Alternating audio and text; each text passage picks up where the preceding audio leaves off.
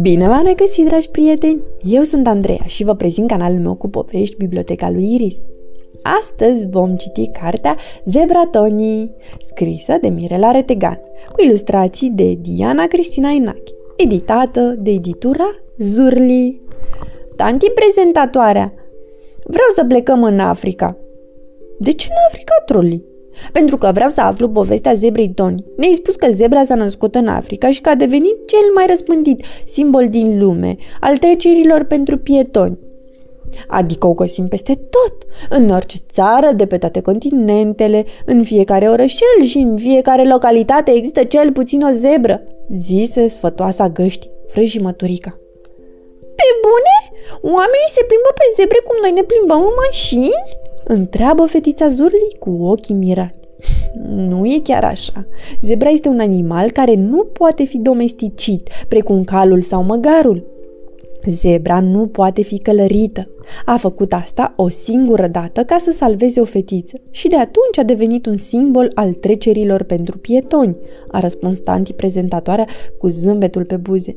Tanti prezentatoarea, spune-ne povestea! se rugau toți membrii găștii. Bine, copii, ascultați!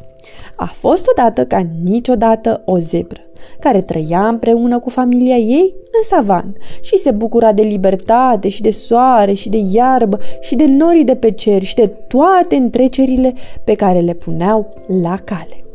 Zebra era un pui nărăvaș pe care mama zebră și tatăl zebră l-au numit Tony. Necheza și țopăia de dimineață până seara și se zbenguia atât de mult că nimeni niciodată n-a reușit să-l călărească.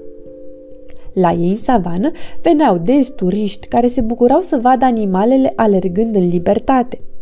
Într-o zi, pe drumul din savană, s-a auzit multă gălăgie. Hienele ieșiseră la vânătoare și au speriat un grup de turiști.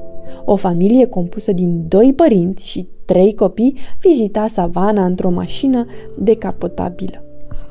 La vederea hienelor, care erau destul de fioroase, Maria, fetița cea mică, s-a speriat foarte tare și a sărit. Mașina a trecut de grupul de hiene, dar ea a rămas de partea cealaltă a drumului. Erau o mulțime de hiene care își arătau colții spre oameni. Nici părinții nu puteau întoarce spre Maria, nici Maria nu putea merge la ei. Copila se așezase pe marginea drumului și plângea în hohote. Tony a auzit zarva și a venit în galop și pentru prima oară în viață a făcut ceva care a uimit pe toată lumea. Toate animalele s-au oprit din mâncat, păsările din ciripit, nici iarba nu s-a mai mișcat, până și vântul se oprise din orice adiere. Soarele și-a pus mâinile la ochi și privea scena printre degete. Zebra Tony i-a făcut semn Mariei să se urce pe ea. Hai, fetiță, nu te teme, eu iubesc copiii. O să te ajut să ajungi în siguranță la părinții tăi. Tony a îngenunchiat ca să poată copila să-l călărească. Maria s-a urcat timidă și s-a prins de coama lui. Nimeni nu respira, parcă timpul se oprise în loc. Împreună, copil și zebră, la trap au pornit spre partea cealaltă a drumului. Niciodată nimeni nu mai călărise o zebră, așa că până și hienele au rămas înmărmurite să vadă un copil pe zebră și s-au dat la o parte, făcând cărare printre ele.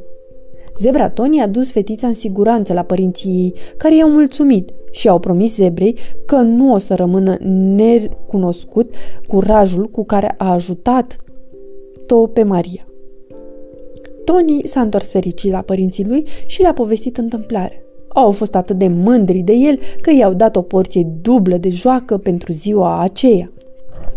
Leul, regele junglei, când a auzit de fapta lui, a chemat toate animalele din savană într-o adunare specială și l-a decorat pe Tony cu o eșarfă galbenă. Începând de astăzi, să știe toate vietățile că atunci când trece cineva pe o zebră, toți cei aflați de o parte și de alta a ei trebuie să se oprească. Iar pe zebră se trece cu grijă, atenție, și neapărat cu zâmbetul pe buze. Familia Mariei s-a întors acasă și a povestit tuturor întâmplarea.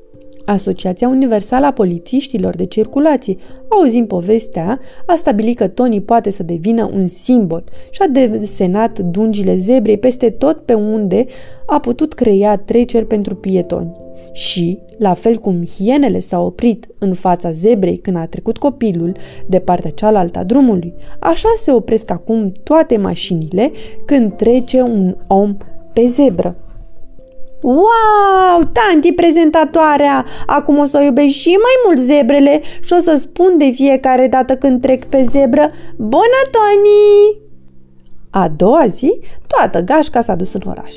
Au trecut toți pe toate trecerile de pietoni pe care le-au uh, găsit în cale și l-au salutat pe Tony. La sfârșitul excursiei, fiecare a fost declarat super pieton și a primit câte o eșarfă galbenă, semnul super pietonilor.